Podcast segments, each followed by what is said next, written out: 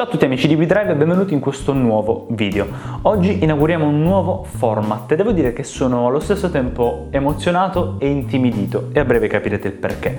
Questo nuovo format si chiama Matching Numbers, forse avrete già sentito questo termine usato nell'ambito delle vetture d'epoca, soprattutto nelle auto e indica tutti quei casi in cui un'auto da collezione, un'auto d'epoca, un'auto classica, un'auto sportiva ha gli stessi numeri di telaio, di motore, di cambio, di tante componentistiche principali e questo non fa altro che dare più valore alla vettura perché risulta che effettivamente l'auto è originale e pura, praticamente come quando uscì di fabbrica tanto tempo fa.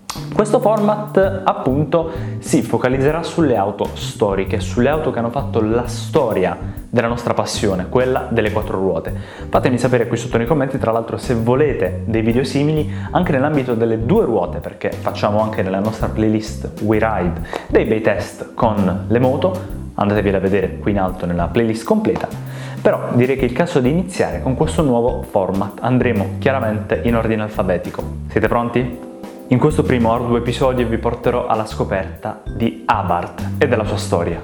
Karl Albert Abarth era stato da giovane un pilota motociclistico di Vienna che mostrò da subito le sue abilità in gara suscitando in molti avversari e anche in compagni di squadra il dubbio circa l'originalità dei suoi mezzi.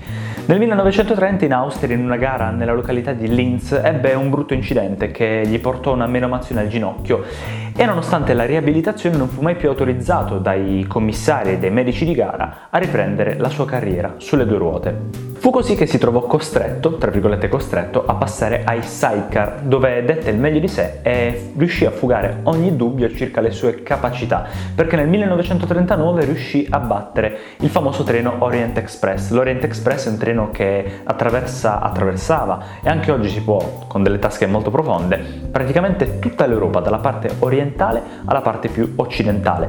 E in una tappa che andava da Ostend, una località belga, fino a Vienna, riuscì a abbattere questo treno sul suo sidecar, un'impresa pazzesca. Durante la seconda guerra mondiale, all'epoca Karl Abarth viveva in Slovenia, fu costretto a trasferirsi in Italia dove un certo Ferry Porsche, figlio di Ferdinand, non so se è chiaro di chi stiamo parlando, iniziò con lui una collaborazione lavorativa in Cisitalia, la gloriosa azienda di auto sportive che vediamo spesso purtroppo solo d'epoca perché non producono più auto da tanto tempo, durante delle competizioni tipo la Mille Miglia. E qui in Cisitalia Karl Abarth ricopriva il ruolo di responsabile organizzativo di gara Purtroppo nel 1949 l'azienda entrò in amministrazione controllata e Carlo Abarth, che ormai venne naturalizzato italiano, si vedette ricevere in liquidazione alcune vetture e componenti sportivi di Cisitalia. E qui ebbe un'intuizione. Il 31 marzo dello stesso anno decise di registrare il marchio Abarth Company insieme all'amico e pilota Guido Scagliarini con eh, un logo molto importante che era il suo stesso segno zodiacale, lo scorpione. All'inizio questa compagnia con sede a Torino sviluppò parallelamente l'elaborazione di auto stradali e la carriera sportiva di una piccola ma molto preparata scuderia, che debuttando con una 204A Roadster derivata dalla Fiat 1100 riuscì a portare a casa il campionato 1100 Sport e il campionato Formula 2. Il marchio però è conosciuto per il primo dei due settori, quello delle elaborazioni di auto stradali.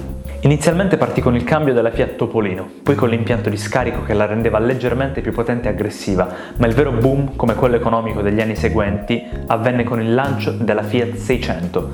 Nel 1955 nacque questo piccolo miracolo economico made in Italy, una city car da 600 cc che portò al popolo dello stivale la libertà, esattamente come fece quasi 50 anni prima la Ford Model T negli Stati Uniti. Un'auto così popolare fece scoccare la scintilla nella mente di Abarth, che portò la 600 a 750 cm3, la rinominò 750 GT appunto, e le diede un'apposita cassetta di trasformazione Abarth con le celebri marmitte omonime. La fodera in lana di vetro rendeva ogni piccola Abarth inconfondibile anche a chilometri di distanza, come fanno ancora oggi le auto dello Scorpione. Dal 1957, con la nascita del mitico Cinquino, la fama di Carlo Abarth continua a crescere, portandolo nel corso degli anni 60 a sviluppare kit di elaborazione per queste piccole auto italiane, ma anche a realizzare vetture da corsa marchiate Porsche e Simca. Nel 1971 l'azienda fu rilevata da Fiat, che per fortuna continua a produrre auto piccole e maneggevoli ma cattive allo stesso tempo. Fu proprio durante l'era Fiat che nacquero vetture passate alla storia delle competizioni, come l'auto Bianchi A112, la 124 Rally, la Lancia 037, la Fiat 131 e la Ritmo 130 TC. Ma queste sono altre storie che avremo sicuramente modo di raccontarvi nelle settimane a venire. Dopo una sorta di medioevo produttivo a cavallo del nuovo millennio, nel 2007 è nata la nuova Fiat 500 e non si poteva perdere l'occasione di far tornare a godere il petrolhead italiano. L'amante dell'auto sportiva che ha visto la dipartita di Karl Abarth nel 1979 ha così potuto permettersi una piccola ma arrabbiata hot hatch dalle dimensioni cittadine italiane. Così accanto alle V12 di Maranello, ai torri di Sant'Agata, accanto alle ammiraglie del Tridente, le gloriose Lancia e Alfa Romeo, ancora una volta lo Scorpione è riuscito a portare prestazioni emozionanti alla portata di quasi tutti. A proposito di Scorpione, una piccola curiosità. Quando il marchio fu registrato a Torino nel 1949 c'era solo lo Scorpione. Cinque anni più tardi, nel 1954, fu circondato da uno scudetto giallo-rosso e no, Karl Abarth non era romanista, almeno fino a quanto ne sappiamo noi. Semplicemente c'è chi dice che questi fossero colori appartenenti al mondo delle corse, ma molti vedono in questa combinazione cromatica un richiamo allo stemma della città di Merano, in Trentino Alto Adige, dove nacque il padre di Karl Abarth e dove lo stesso Karl acquisì nel 1945 la cittadinanza italiana.